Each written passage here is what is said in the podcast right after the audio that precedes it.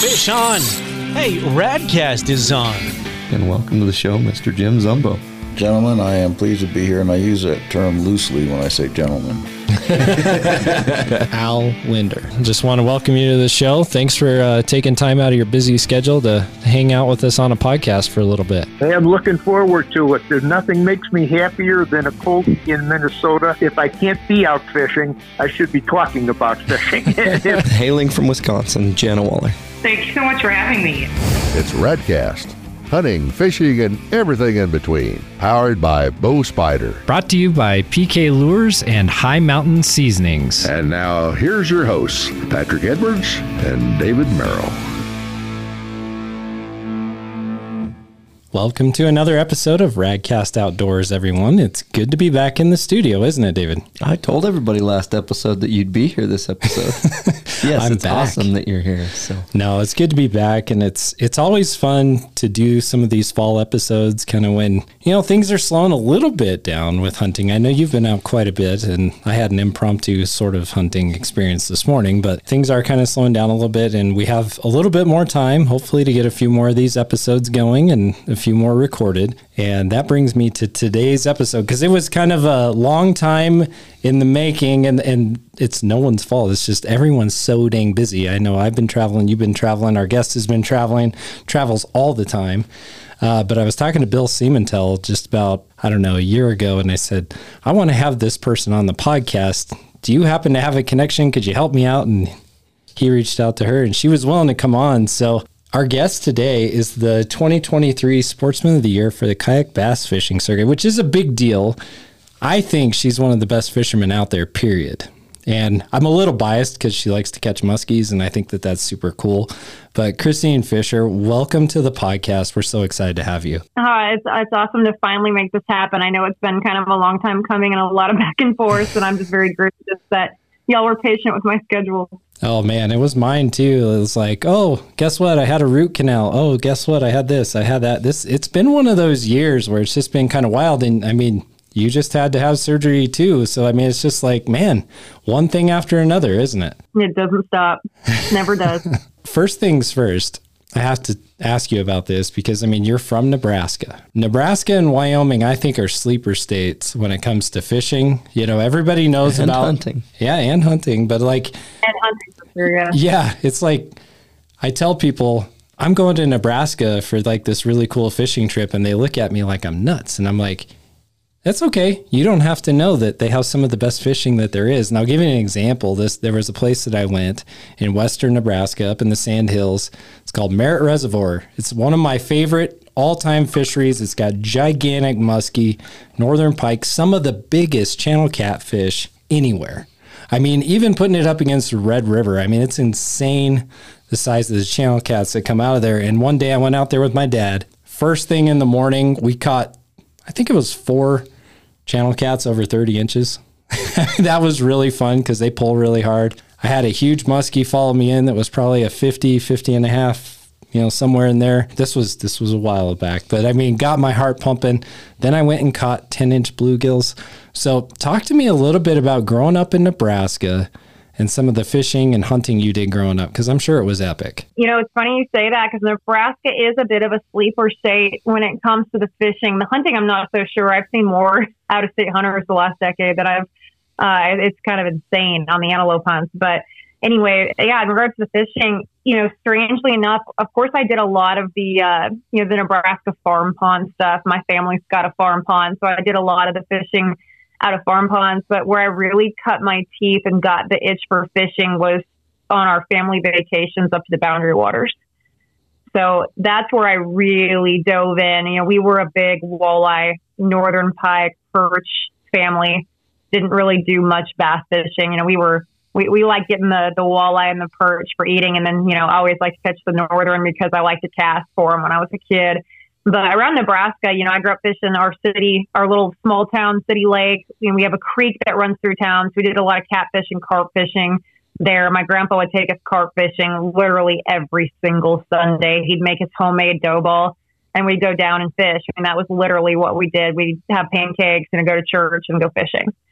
So it was, you know, a pretty big part of my upbringing. I was your textbook tomboy. I was pretty much raised outdoors, which I could not be more thankful for. It fostered my love for the outdoors and is largely due to where I am now, which is pretty cool. But I did not do a ton of hunting growing up at all. My grandpa hunted when he was a boy. My dad did a little bit of hunting. We are such a huge fishing family that I didn't really get into hunting until about, probably 12 years ago now, when I started working at Shields, which is a Midwestern outdoor sporting goods store. And I started working in the archery department, fishing and hunting department, selling all of that. That's when I kind of got into that pretty heavy bow hunting on my own. You mentioned Shields. They're actually one of Bow Spider's sellers, retailers. They're a great corporation, great stores. I really like all our mom and pop shops for sure. Shields, yeah. When you go into one, though, compared to the other big box stores, somebody's there to greet you. Somebody's there. What can I help you with? You know, you walk around. I'm not going to name them, but some of the other big box stores, you can wander around all day with the ammo or the broadheads or the, you know, camo, and hey, do we have a different size? And you can't even find an associate to help you. Shields, people seem to really enjoy their job, that member-owned program that they're doing. This isn't a plug for them, but they move some products for us, and their archery departments, those guys are really, they do have some knowledge and some skills.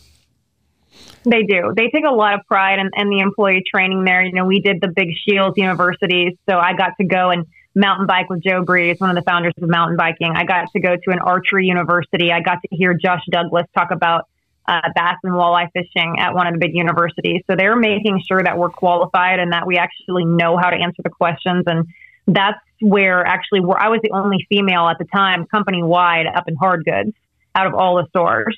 I was just me. So that is kind of where I think I really learned how to kind of weather being in a male-dominated area, and it really set me up to be successful for where I'm at now. So I'm very grateful for my time at Shields. I love those guys, love those people. I wasn't wired for a corporate job. I knew that wasn't going to be a forever place for me, but I'm so thankful for where I had it in my journey. Those soft skills that you picked up and learned, and I've noticed that in our little business is my wife will come sell and I'll sell, and there's certain demographics and clientele that she can't really convert a sale with. But on the other hand, the adult onset female hunters that are coming in, bow hunters, they just gravitate to her. And it's like, oh, you're telling me to use this? You use it? That demographic, a female salesman can be much more successful in with. Yeah, your wife would beat me all day on that one. But I mean, it is something to be said for that. There's a lot more women coming into fishing and hunting. You know, kind of the adult onset. We've got a lot of people here in Wyoming. They're like, yeah, my dad always used to go and I never got to go, or my husband goes and now I'm starting to go. And so we're seeing a lot more women come into the sport, which I think is very exciting. And I know from following you on social media, a lot of people are following you and they're seeing what you're doing, and that's been inspirational for them. Can you talk a little bit about that as kind of your journey into that world of tournament fishing? Because I mean, it's a wild place. It's not a place I want to be, but it's a really cool place. And just kind of what that journey's been like and how you've been able to inspire others. Yeah, the tournament side, you know, I've always been very competitive. I played all the sports as a kid and into high school, and played college volleyball as well. So I've been a very highly competitive person. And when I found out, you know, back then we didn't, in the Midwest, y'all probably know this, we don't have high school bass fishing around here like they do down the South. They're so far advanced down there when it comes to their getting their youth into the competitive side of things. And when I was coming up, we didn't even have bass fishing in college at that time. Nebraska didn't have a college fishing program. So it's just fascinating to see kind of where that has gone. But for me, when I learned about, I saw a flyer for a local kayak fishing tournament when I was actually working on a customer's bow. I think it blew up and I was restringing it and everything. That flyer brought in, and I was like, wow, I didn't even know that kayak fishing tournaments were even a thing. So that was kind of my soft launch into competitive kayak fishing, some of the grassroots stuff. And, you know, the really neat thing about it is that my journey and my goals and my perspective has been shaped over the last, I've done this for 7 years now, I think 6 or 7 years. And it's really neat to see kind of how far I've come and how my goals, you know, like you said, this year I was sportsman of the year. And that to me was a bigger accomplishment than winning our version of the Bassmaster Classic, which I won 2 years ago. it just shows that, you know, my goals of, instead of focusing so much on winning, because I did that a lot in my first few years. I won a ton of tournaments, was very successful. I wanted to shift that focus into inspiring others to get outdoors, to, you know, truly find their joy, find their purpose, put the screens down, reconnect with family and friends, and just get back to, you know, God and the outdoors and these good values that I think our country so desperately needs right now. And, you know, positivity and lifting up social media, where it, you know, it can be a pretty dark place for a lot of people sometimes. And so I thought that by sharing my journey and being very vulnerable and transparent and just trying really hard to help others, you know, when they enter these higher level kayak fishing tournaments, helping them feel more welcomed, helping them feel like they can compete, helping them out if they're struggling on the water. That kind of became more my focus the last couple of years than being ultra cutthroat competitive and trying to win every single tournament, which I still want to win, but I can tell I've gotten a little more relaxed the last couple of years. What do you think's kind of gotten you to that point? I mean, has it just been, it's like, all right, I've been successful at this, and now you're starting to see, well, maybe I can make a difference in this angler's journey? Absolutely. You know, I've been fortunate, you know, at least in the kayak space, I've really accomplished everything that there is to accomplish. I've won everything I can win. So I really want to share that success with others and help them kind of realize their passion for the sport. And, you know, my next goal, whether I choose to do it or not, will probably be jumping in the bass boat and entering some of the Bassmaster Opens and taking it, you know, finally making that next step in my career, which will require a very high level of competition again. So I have to think about that. It's something I've been thinking about pretty hard the last couple months. But yeah, it's just that I want to share all that success and just that joy and that passion with others. And we have such a good community. And like I said, I've experienced a lot of negativity lately, a lot of tearing down and a lot of drama. And it's so crazy to think that there's room for drama in a sport such as fishing or hunting, where so many of us come here for refuge. So I was like, man, I can't believe some of this stuff is going on. There's so much division out there. How are we making a space for it here in this place that, you know, it is literally, you can't find anything wrong with anything what we do. So I want to try really hard to be the best leader that I can. And sometimes being the best leader doesn't mean being the best competitor, if that makes sense. It does make sense, because I mean, people see your example and they'll either feed off of that or they won't, right? So like, I always tell people, you know, if you're a really positive person, you tend to bring other people along in a positive way. If you're a really negative person, you tend to bring everybody down to a negative place. And so it's like, it's really up to each one of us as an individual. And I'm sure with tournament fishing, because there are those highs and those lows, and it's like, it can be super bumpy. I'm sure it's hard to keep like an even keel and just kind of be on the level for the whole time, because emotions go all over the place during a tournament, right? Oh, they absolutely can. Yeah. The one of the best, the most valuable pieces of advice that I've ever taken from anybody, one of my mentors in the space, was regardless if you win the biggest tournament ever or you absolutely tank and you zero, you need to stay right here. You know, you need to make sure that you don't stay up here for too long, because if you come up here, you just fall even harder, you know? So I've tried to really cultivate this very even keeled mindset throughout my competitive landscape. And it's been very beneficial just in staying positive and staying grounded and staying focused, not to get too high. And that way you don't get too low. Because I am a person that likes to live up here. You know, I have a very elevated sense of life that I like. I'm an adrenaline junkie. I'm an out of the box, everything thinker. So I like to live, you know, pretty big and do things pretty crazy. But through all of that, I try to stay kind of right here mentally. So I was going to add on to that and kind of ask a question, but you've sparked an intriguing thought. I read a little bit about Michael Jordan and Karl Malone. They would never celebrate very long on a win. They're always back to practice. There's always that next game. There's always that next tournament. Yeah, you won the last one, but you're only as good as your next game, not your last game, right? Absolutely. So, and they talked about that, not over, you know, it's okay to celebrate. It's okay to be like, to go here a little bit, but you got to come back down to reality and get back to work. So I have a question about tournament kayak fishing. What percent of it, to be successful, is gear versus mentality, right? You know, I would say that a couple of years ago, it was probably dang near 90% mentality. Obviously, with the advancements in forward-facing sonar and electronics, that does, even in our kayak fishing tournaments, most everybody has it, and it does make a difference. But I truly believe that your heart and your mentality and your time on the water is going to trump everything. We still have guys that are paddling, that will paddle. You know, we do pedal drive kayaks with motors and all this super fancy stuff now. And we still have competitors that, you know, will go out there with one or two rods and they stick to what they're good with, and they're very strong with it here, and they know what they're good at, and they'll still go out there and be as consistent as the person with, you know, the $10,000, $15,000 rig, you know, with two graphs and live scope and 15 rods.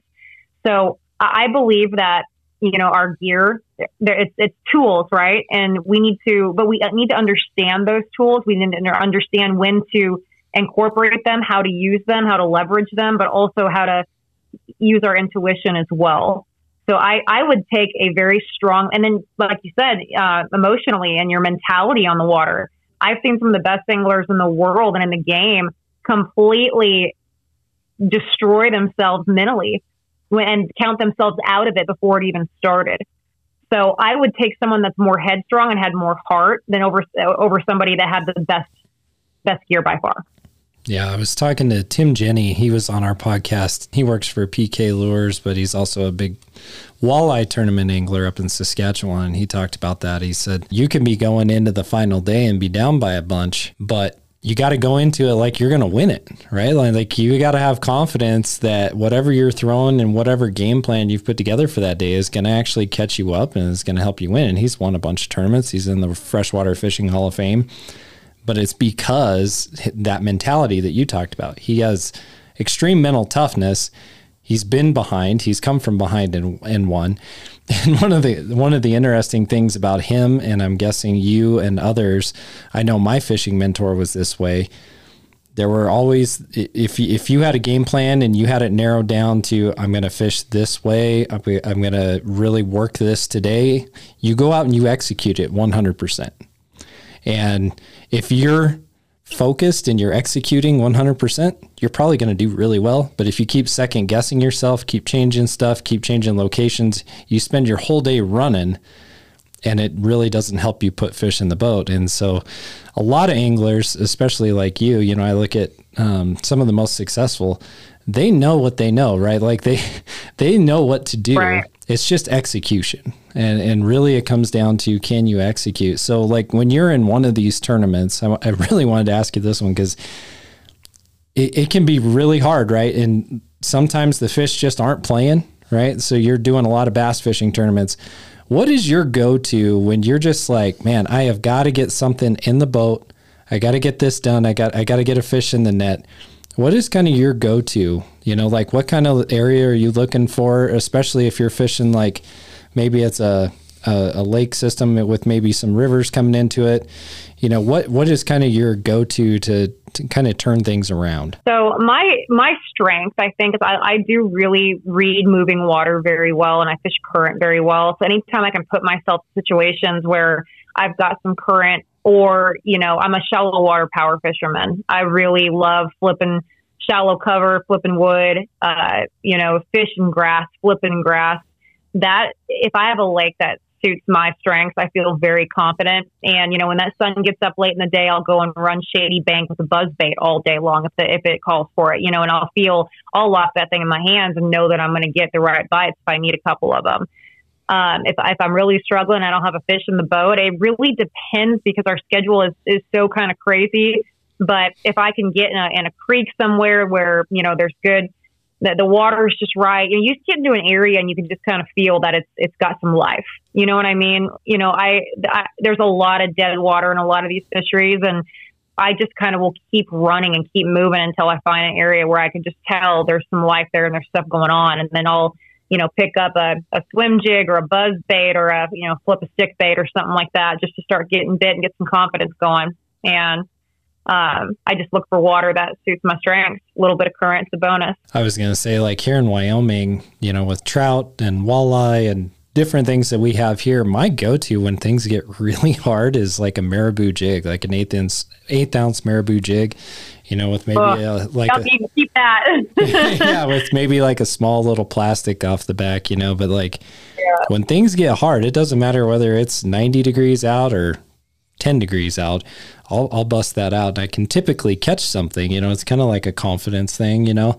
But I think every angler has kind of one of those things that they kind of default back to. Cause it's like, I was telling my son last night, he was looking at some of my marabou jigs and he's like, Dad, are these any good? You know? And of course I put them in his box. So I'm like, well, yeah, I put them in your box, kid, you know, but he's like, how effective are these? Are these, you know, a really good bait? And I said, kid, you can use that marabou jig all year long in this state and catch fish. And he's like, man, that's pretty cool. But yeah, that's awesome. It's kind of fun to have those confidence baits. I want to kind of go back to something we were talking about, you growing up in Nebraska. So Nebraska, obviously with all the different fishing opportunities, hunting opportunities, I know it's fun to kind of go out and kind of have your favorite fish growing up. And you talked about northern pike. Was northern pike kind of the impetus that kind of got you hooked onto muskies later on? Absolutely. Yep. I loved when I have pictures of me holding big pike when I was probably 4 or 5 years old that I caught. I mean, that in my mind, that was like the biggest, baddest freshwater predator, had rows of teeth. I mean, like I said, I loved the snakes, and the spiders and the amphibians. And I was always bringing stuff home, you know, putting them in the terrariums that we had here. And I thought that fish was by far the coolest fish in the water. And that's one I wanted to catch because it was super aggressive, you know, just come shooting through this cabbage fields, and they fought so hard, and I loved it. I mean, I was a kid, you know, I had ADD and the attention span of like something like this. So pike fishing and being able to cast these big daredevil spoons and these red eye baits, you know, when I was a kid, I loved it. I'd cast for hours and hours and hours and hours, just waiting for that one bite, you know, and that did open the door, unfortunately, to musky fishing. And that, you know, it's another story, but yeah, it's, pike fishing was, and in particular, the older I got, I really got into the trophy pike fishing. And Nebraska, you know, you mentioned Merritt, that Valentine Refuge before they had to redo all those lakes was some of the best trophy pike fishing in the country. And a lot of people didn't know that. It was in the middle of nowhere. And I would throw my kayak on top of my old SUV and make the 5.5, 6 hour drive out there and just sleep in my vehicle for a couple days and literally fish up there sun up to sundown for those trophy pike. And that was my refuge. It was literally the Valentine Refuge. It was my refuge too. I'd go out there by myself and fish for days on end for these giant, you know, I caught so many 40, 41, 42 inch pike out there that, you know, it's unreal. And throwing big baits, you know, fishing for them like how I want to fish for them, throwing big Poseidons and Medusas and big rubber baits, you know, and these lakes that were maybe maxed out at like 5 feet deep. So yeah, very, that was definitely before. And now it's not like that anymore, unfortunately. You know, they had the carp got into all of them, and that kind of ruined it.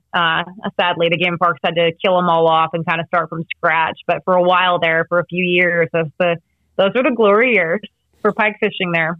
Yep. There's one end of Merritt that has a whole bunch of like trees in the water. And I've fished around there. It's called Boardman. And there's crappie, which is fun. And then, of course, sitting right off at those structure points are these massive muskies and northern pike. And it's so much fun to go in there with a top water, or like you talked about, maybe one of those big rubber baits, or, you know, bigger suspending bait or jerk bait, and catch those fish. I mean, that is, to me, that's like the most exciting thing in the world, which is probably why God put me in Wyoming, because I would do that every single day if I didn't live in Wyoming, because we just don't have, you know, we don't have access to that. But it is cool to hear about it. And you now, I mean, you spend a lot of time on the East Coast, and a lot of people don't realize that the muskie fishing in Tennessee, Kentucky, some of these places is just out of this world, and there's some absolute giants out there. So can you tell us just a little bit about that? Yeah, that's actually why I chose to move out there. Well, two reasons. One, it was more central for a lot of my tournaments. You know, we have a lot of tournaments in Tennessee, Alabama, Florida, Georgia, South Carolina, Texas, Louisiana. And so that was kind of a really good center point for bass fishing and for what I do for a living now. But also, selfishly, I chose a location that was within an hour of 4 or 5 of some of my favorite muskie holes out there. And I started, you know, I grew up fishing for lake muskies, and I've done a lot of lake muskies fishing. But when I started river muskie fishing about, you know, over a decade ago now, that's all I want to do. You know, it's a whole different ball game going after river fish. They fight harder. They're meaner, you know, because they're in current all day. So I really have a deep adoration for the river fish. Plus, you know, these rivers out here are pretty small. They're very remote. They don't get a lot of traffic. And I fish, you know, Pennsylvania, Kentucky, North Carolina, West Virginia, Tennessee, Virginia, all of those and everything in between. And there's, you know, probably 15 to 20 rivers that I fish in those states that I absolutely love.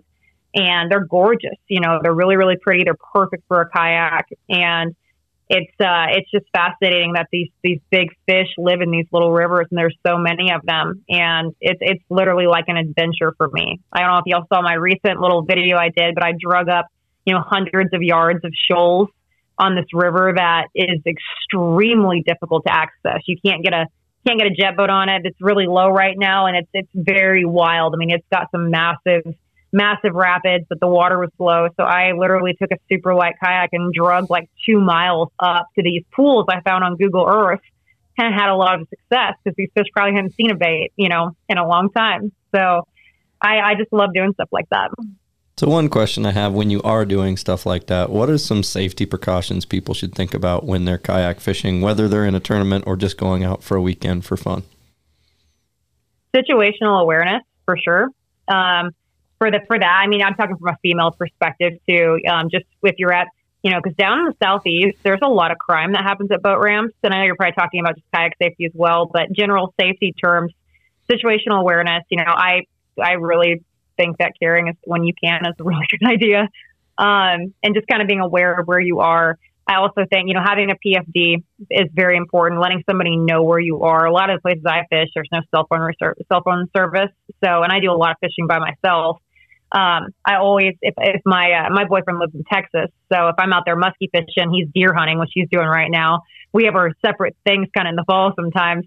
I'll always try to, you know, let him know where I am, let him know when I get off the water. But, you know, having a PFD, having people know where you're going and what time you expect to kind of be back is always a really good idea. And if you can bring a friend with you, it's always smart, you know. Kayak fishing can be dangerous. My fishing mentor, he had bone cancer. And a few years ago, he went tiger muskie fishing by himself. And he took out his kayak. And he was tough as nails. He passed away just a little over a year ago. But the guy was tough as nails. I mean, just was riddled with cancer, but just loved muskies and loved tiger muskies and loved fishing. And he took his kayak out, and he had his PFD on, thank goodness, or he would have died. But he was pulling up to a spot and trying to pull himself with some, you know, some of the willows next to the shoreline so he could go and pull himself up and get out, and ended up tipping over. And bone cancer makes your bones weak. And what happened was it snapped his femur.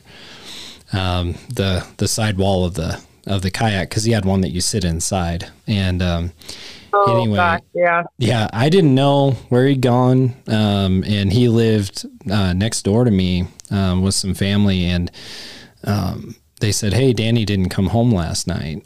And this was the next day, right? God. And so I went out there, and we ended up finding him. He had his body temp was super, super low, like past hypothermic, like he wasn't even shaking anymore, but we were able to get him out of there, and he survived the ordeal. But I'll tell you what, man, it's that personal flotation device. If he hadn't had it, he would have drowned just because of the broken femur. Yeah. And a lot of people don't understand that. You know, I see a lot of the people on social media out there kayak fishing without a PFD, because it looks like a lot of people, especially women, you know, I've talked to some of the gals out there that, you know, it is not very flattering wearing a PFD. And I try really hard to, you know, explain to them that, one, if you do want to get any type of, you know, have your photos shared by any major kayak company or anything, they're not going to share something if you're not advocating for safety on the water. And two, it really does save lives. You know, even if I'm a fantastic swimmer, I used to be a fantastic swimmer. And, you know, I I'm pretty stubborn too, but even I'm wearing a PFD, and it doesn't matter if you're fishing a super shallow river because freak accidents just happen. So, you know, it's just like the seatbelt thing, you know, just do it. Yeah. Just do it. No, I think that's really great advice. How else? So if you were to tell somebody who is interested in kayak angling, these are the basic things that you should have. What is kind of your go-to list? Cause I'm sure you get this question a lot, but it's like, there's more and more people getting into kayak angling every day. So what are some of the basic necessities that someone has to have to get into the sport? I mean, having a good, I always tell people right at the bat, you know, have a good kayak. If you're, I understand a lot of us are on a budget right now because things are economically, you know, a little tough, but I always tell people, if you can't, make sure you're going to get a kayak that you're comfortable in first. So don't go and buy the $400, $500, you know, big box store kayak. Wait a little bit, save up a little bit more money and get something, you know, I think to get a really good kayak, you can get one for $800 or $900 to $1,000. Start there first, because the level of comfort and safety and stability goes up exponentially when you kind of get into that price point. So I always tell people, rather than go and waste $500, something that you're probably not going to enjoy as much, just wait, save up a little bit of money, you know, borrow someone's that has it, make sure you're demoing. So getting the right kayak first to make sure you're going to enjoy your experience is huge. Again, we talked about having a PFD, having just the basic stuff like a headlamp, a 360 light that you have on for general safety so people can see you. I'm trying to think of what else, you know, good cold weather gear is always important. You know, anything in the elements. Accessories for kayaks, you know, having a good crate for your tackle. So it's easy to transport something from your truck to the kayak and have all your gear and tackle kind of in line is also important. A good storage system.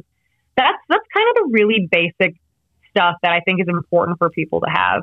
A comfortable PFD. You know, I love the inflatable ones. They work great for me. So you just really want to set yourself up to have the best experience out there. I would agree on the inflatable PFD, hunting or fishing. I mean, we were on Kodiak doing that hunt this spring with my dad, grizzly bear, and he had an inflatable, and I was wearing just a regular PFD. And in and out of the boat, you know, shore hunting for grizzly bears, he's got a little inflatable PFD. He can be mobile, and I've got this big. I'm trying to put it over my coat and buckle it up, and it's just cumbersome trying to work lines or whatever. I imagine trying to throw a fishing pole in a kayak with a full-size PFD would be a little bit annoying all day if you're trying to paddle. So I do have a question, tournament related. What are you looking for structure-wise? Say you're going to a new reservoir for a tournament you've never been to. You know, if you're using, I imagine you're using satellite imagery, what are some of the key points you're going to pick out and say, hey, I'm going to try these places first in a tournament on a body of water? Well, you know, it really depends on the time of year. The time of year dictates where those fish are going to be utilizing. You know, where are they? Are they on spawning flats right now? Or are they, you know, moving offshore to their summer hole? It really depends on time of year. So, you know, if I were looking at something in the spring, you know, and it depends on where you're at in the country too. Like, you know, down south in the spring, I look for areas that have a lot of cover, you know, big spawning flats close to, you know, areas of like channel swings and just areas that fish can stage and kind of hold to before they move up to spawn. That way, if something happens, a big cold snap, I look for areas that have a lot of diversity those fish can pull back to. I look for a lot of, you know, just visual cover, grass in the water, patches of grass. You can usually find that on Google Earth or old imagery, wood, you know, just a lot of docks, crappie beds, you know, just all kinds of random structure or just different things that gives me the potential for a point A, B, and C. I look for areas that have, I like to know what my shallow fish are doing, what my suspended fish are doing, what my deep fish are doing. And I like to find an area that can cater to all of that if possible. That's why I always tell people, like, when they're looking at a particular place to fish is how many options does that spot give you, you know, and what...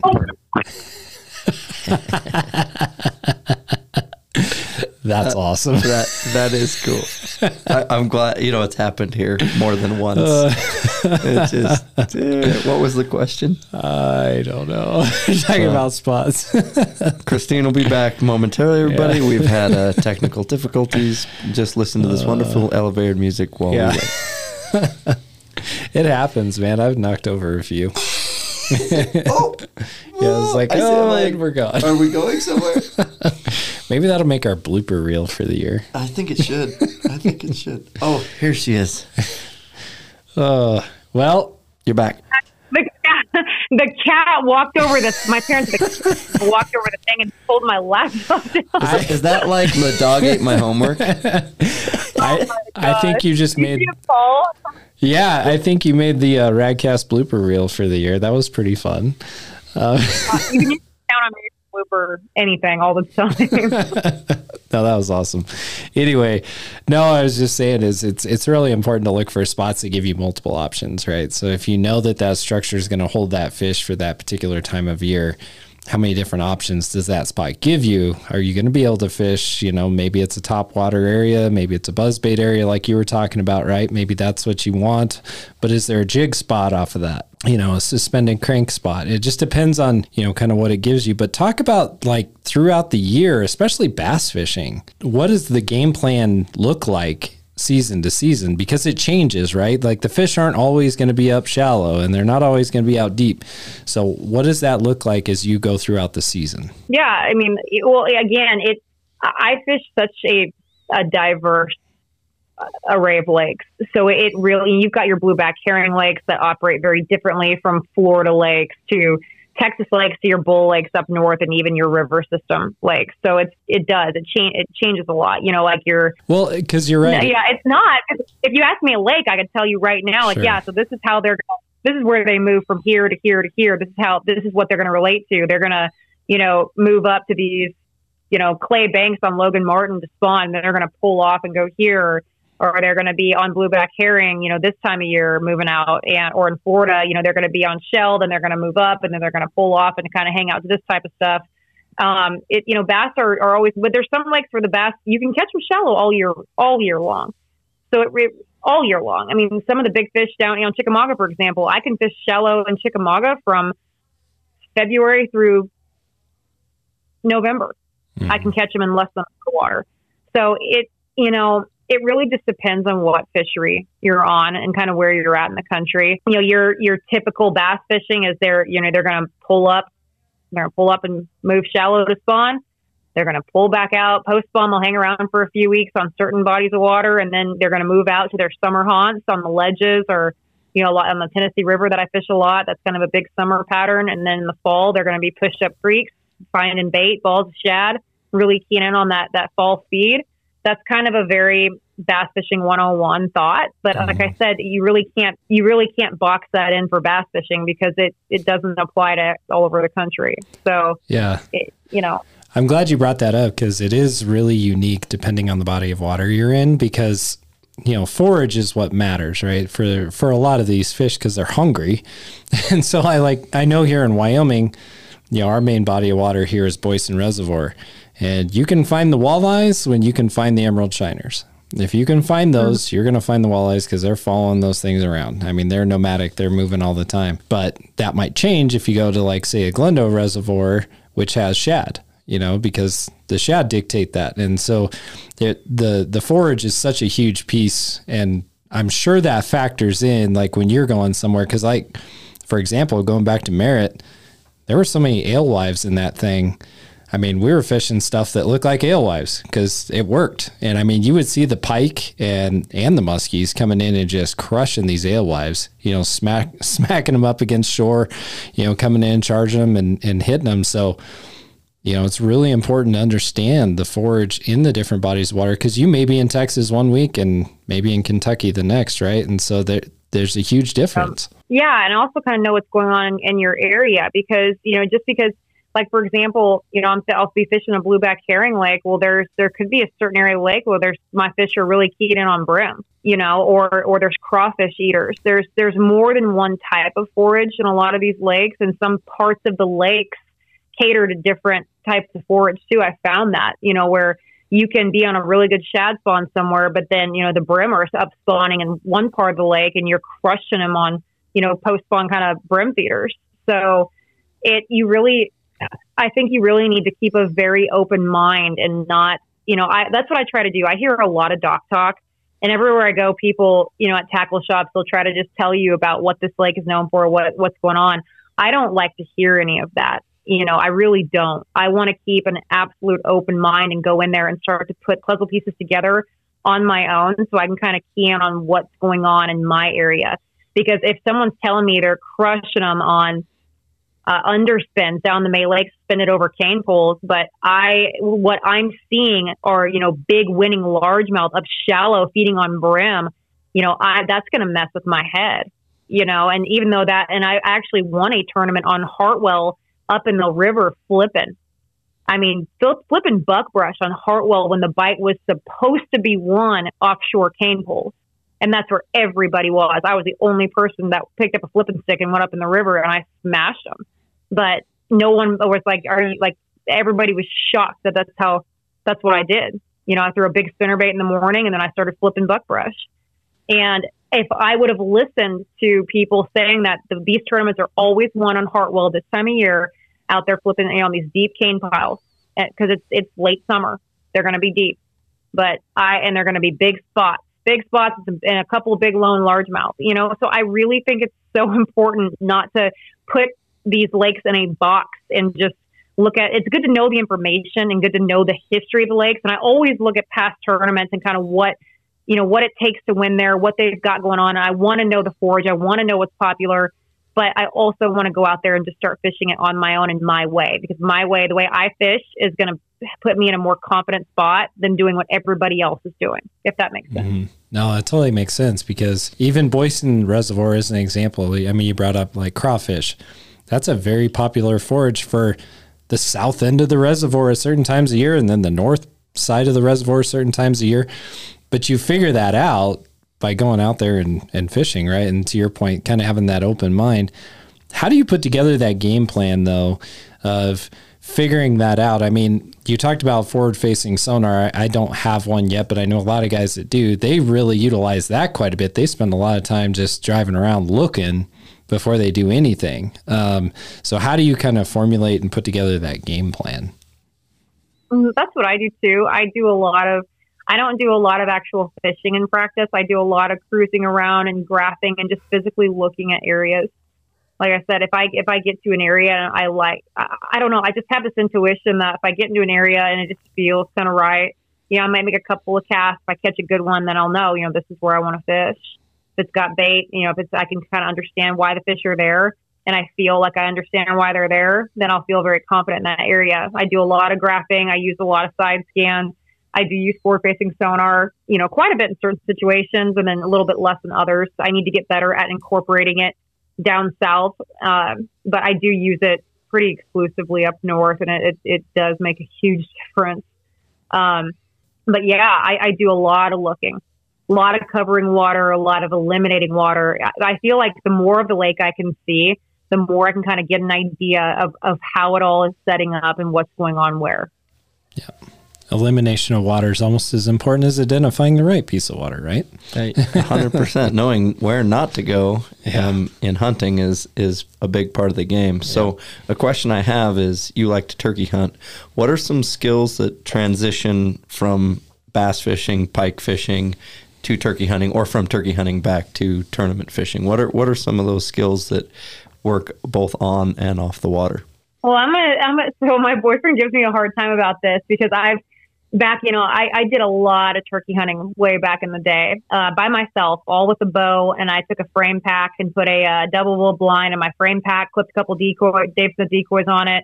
And I would do kind of just what I do bass fishing, is I would put a diaphragm call in. I carry my bow in my hand. I had my blind and my decoys on my pack, and I just walk cornrows or just, you know, tree lines and ditches and all these things, just calling. You know, before sun came up until I found them. And then I'd set up and wait for a while, or I'd cover a lot of water, and I'd cover a lot of ground and walk a lot until I'd get a bird to gobble at me. And then I'd throw that blind up real quick and wait, you know, and try to get that bird in.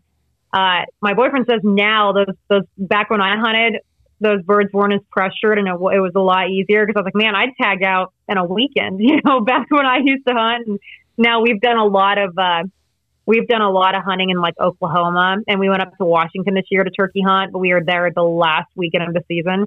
And, those hill country birds are an entirely different animal than, what I was used to hunting in the Midwest. So it was a little, now I haven't really tried as hard.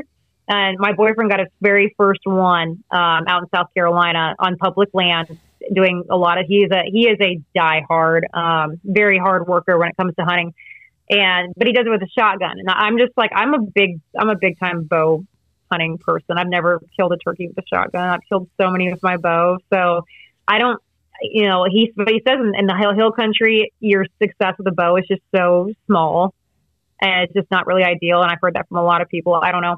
But yeah, that was my strategy back home, at least in the Midwest, where it's a lot of flat ground and you've got a lot of draws. And I just walk along them and walk the field lines calling until I heard one. And then I throw my blind up and throw it, you know, just a Jake decoy out there and wait, you know, be real patient. And again, eliminating area, finding sign, you know, finding where put the birds to bed. That's always a big thing. If you can roost them, obviously is huge. But if I can, I always look for areas of sign where they're using, where they have food, where they have water. Nebraska's a little easier because every dang cornfield is a giant food plot. So you just look for areas that you look for roost trees. You know, you look where they're going to be coming to and from. You look for their strutting areas, and same. It's almost very similar to how you would attack a lake looking for bass. I like that answer. She's got this figured out. But I mean, I don't know if I figured it out. It's been a minute. I didn't shoot a bird this year. We tried in Washington. I actually got really close to one of them, but it was, I want to probably try to pick it up again. It's been several years since I've really went hard in on turkey hunting. I just did it. I did it for so many years in a row, but now the fishing thing's really been pretty time consuming for me. And unfortunately, you guys probably can relate to this. You know, our best times to be on the water are also the best times to hunt. Amen so to that. It's really hard to do both. And I think to hunt, especially, you have to, like to deer hunt, for example. The reason I haven't deer hunted is that you had the prep work in that, the scouting and all the stuff you have to do in the off season. I don't have time for that. Yep. You know, I just don't, not with how hard I'm going on the fishing side of things. So it's really tough for me to be serious about it. You've touched on one thing that I've learned, and that's a sportsman needs to have kind of two main hobbies. And the tertiary hobby, the second one to your primary one, needs to be the off season, right? So take example, if I was going to be a pike fisherman, maybe my off season is be coyote hunter, but you can't be a big time, big game hunter and big fish chaser and trapper and fly fisherman. And you kind of got to focus on a species, a season. And maybe, like you said, you were really big into turkey hunting. Now you're really big into chasing northerns. And well, here's the thing with Kristine. So she's a tournament bass angler, but she's also a musky nut. Those are two main things right there. Like they're, yeah. Because they take so much time and they take so much effort to do both of those. It's like, yep. I look at you and I'm like, wow, I don't know how you're able to get all of that done. Just even those two things, because I mean, it takes so much time. Like for me, it's very much trout and walleye because that's what I have available, right? Do I wish it was muskies? Yes. But I mean, I'm a long ways from any good muskie fishing, but still it's like you do what's available to you. And so I do want to touch on a couple other things before we wrap up this podcast. So there were some things that I had to ask. I was like, all right, if I'm going to have her on the podcast, I got to ask this. So you only can pick one. We're going to do a low game here, but you can only pick one for each of these questions. So I don't like someone picking one. I know. I hate it too, but you can do this. But if you were to pick your favorite way and favorite bait to go out and pursue muskies, you know, your favorite time of year, what type of bait are you using to pursue muskies? What's your favorite? I love fishing. This time of year is my favorite for muskies. I love fishing the new moon in November, specifically. There's the late fall fish, because a lot of people kind of lay off of them, and they're in the woods, or they're watching their football or foosball or whatever they're doing. And I got all the water to myself, so I love that. I'm a big November muskie girl. October, November, December, January, February, but November probably specifically. And I do love the pre-spawn stuff too, but I love throwing big Medusas, big rubber. I love that bite so much. Big swim baits, big Poseidons. That's probably one of my favorite ways to fish for them. Awesome. And, the rivers, you can sight fish them, and a lot of people have a lot of fun with that. I don't like that. I like to be completely taken by surprise. I want them to come. I want to see them coming out, following my bait 15, 20 feet out, and then I want to get them on the 8. That's pretty ideal. Very, very gratifying for me. I also like fishing them at night when you hear the explosion and feel the yank on the rod. That's pretty exciting. Oh my gosh. So I've never done that. I've always wanted to, but I'm kind of nervous. I'm a hot mess when it comes to musky fishing just during the day. I can't even imagine what that would be for me at night. So I'm almost a little bit, I've got some trepidations there. It's exciting. I did that years ago for tiger muskies in Utah, where you're throwing big baits at night and you just hear this gigantic, it sounds like you fall in the lake. And these things come up. I fished for tiger muskies in Utah too. Yeah, it is I would say it's Utah cool. Has the best tiger muskie fishing anywhere. But yeah, they've got the world record, I'm pretty sure. Yeah.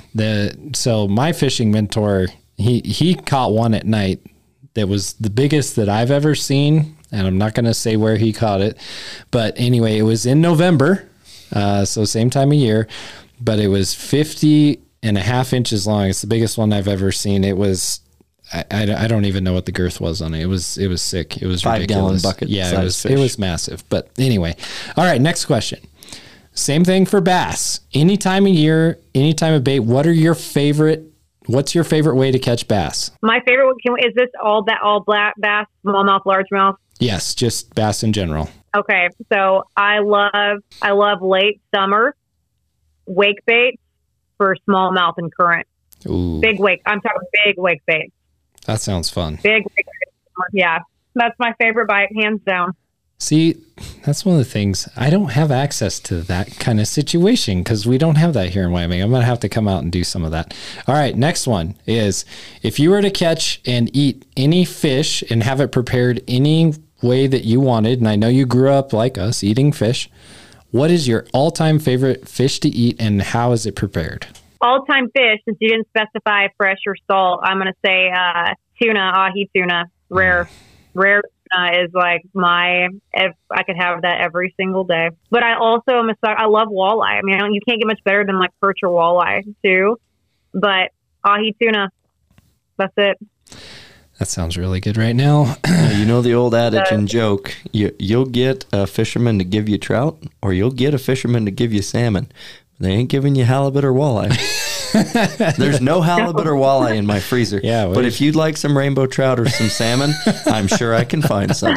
Well, see, I am a sucker for salmon too, but I hear that certain types of salmon taste better than others. 100%. That's true. David lived in Alaska, so he can tell you all about that. But all right, so the next one, and this is the last one.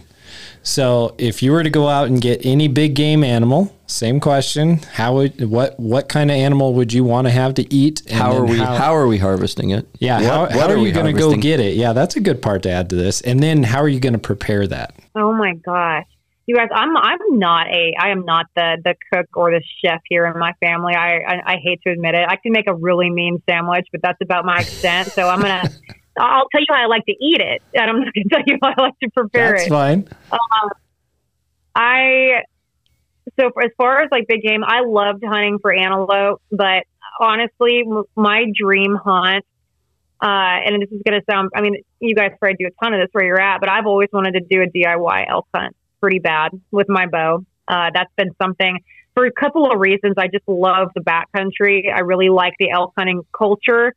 A red stag would be pretty freaking sweet too, but that's a little lofty right now, I think, for my goals. I think a backcountry elk hunt, all DIY with my bow, would be absolutely amazing. And I love elk.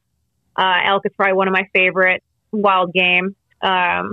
and everything. You know, a lot of people, for me, I'm such just a freaking meat person. I don't need elk chili or elk burgers. I just want a freaking tenderloin. Like, I want a elk steak. Like, I'm just a meat person. You know, I don't need anything. So I don't need you to doctor it up very much. I just want the meat. Like, I'm a big natural. I love knowing where my food comes from. Love eating venison and everything else. I'm so big on that. But elk, I know, would provide for dang near probably an entire year. Mm-hmm. And it's good, such good meat. And so I think that, and just hearing them bugle is like hearing a turkey gobble in the morning. You know, it's a chill through your spine. It's like the good old outdoors feeling that every outdoorsman just lives for. So I think if I were hunting, because I've never actually hunted one, but I think if I were actively hunting for one, just hearing them bugle, I think I'd lose my dang mind. And it's just one of these days I'm going to do it, but I got to get in way better shape first. When a 1,000-pound animal comes charging at you to kill you, it's just a different, it's a rush, right? People say turkey hunting and elk hunting are similar. There are some aspects where, yeah, getting on a flock with a tom and getting on a herd with a bull, there are some tactics that transition, but no, you're talking a 20-pound bird or a 1,000-pound elk, and I'll take elk all day.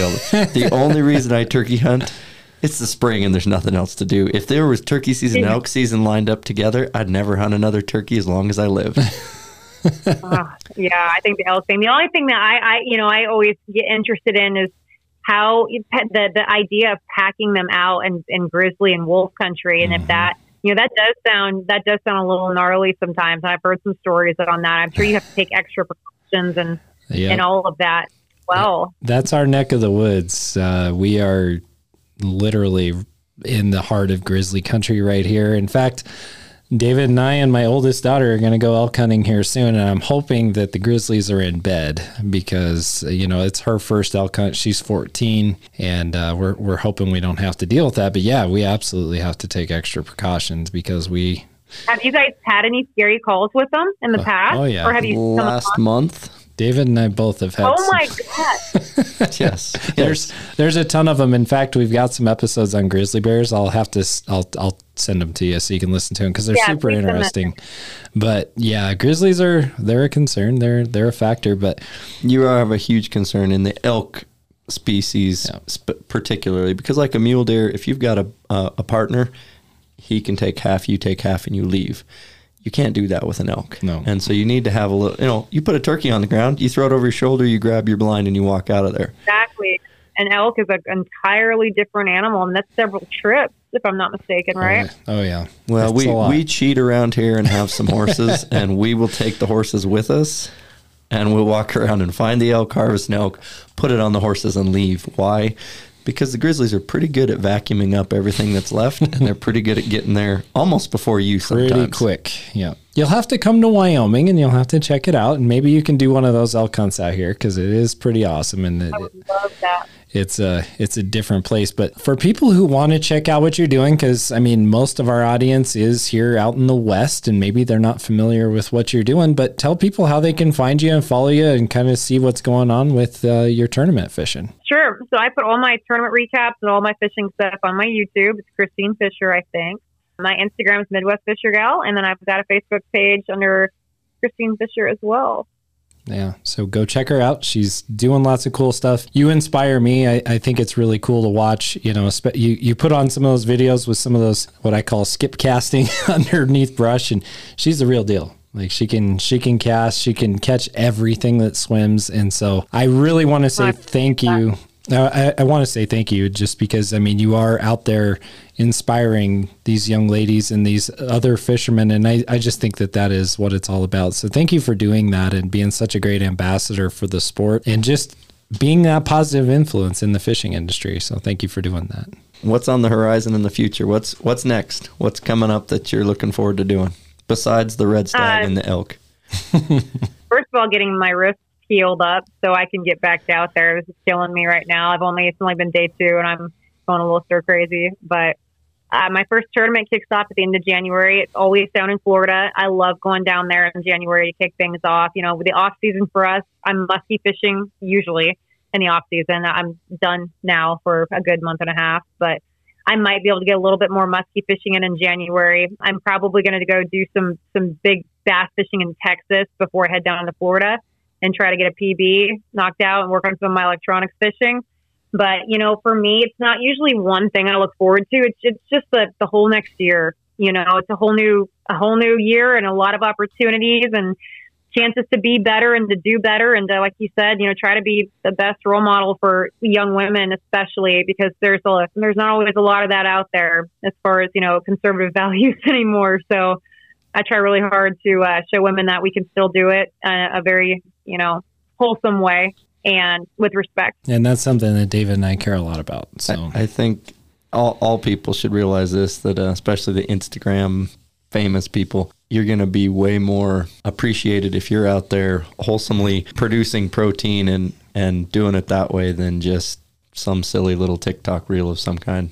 What's one YouTube blooper reel that you're glad the cameras weren't on to capture? That I want to know. A kayak blooper fishing tournament story that you're like, oh, I can't believe I did that. Or it wasn't on. Or maybe it was on and we all can go watch it and get a good laugh. It doesn't. Oh, yeah. Well, I can think of one right now that was on and it did go viral. We were up on just a fun fishing trip. I've got a lot of, you know, good group of guy friends that, you know, travel and fish kind of full time too. And so we just went and did a big friends vacation up in northern Wisconsin.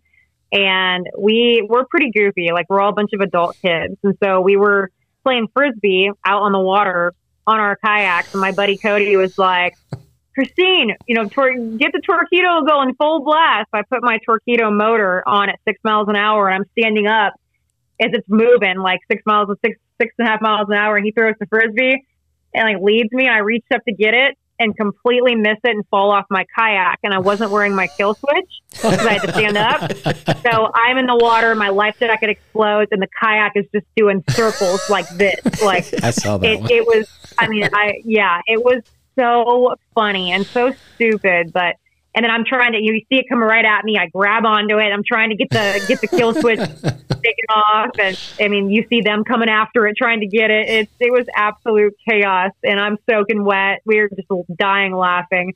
That was one of the funniest things of the whole year. That's awesome. Well, I'll let you in on it. It will be launched here shortly, but I have a new one and my buddy got me so good and I'll never be able to one up him on this one.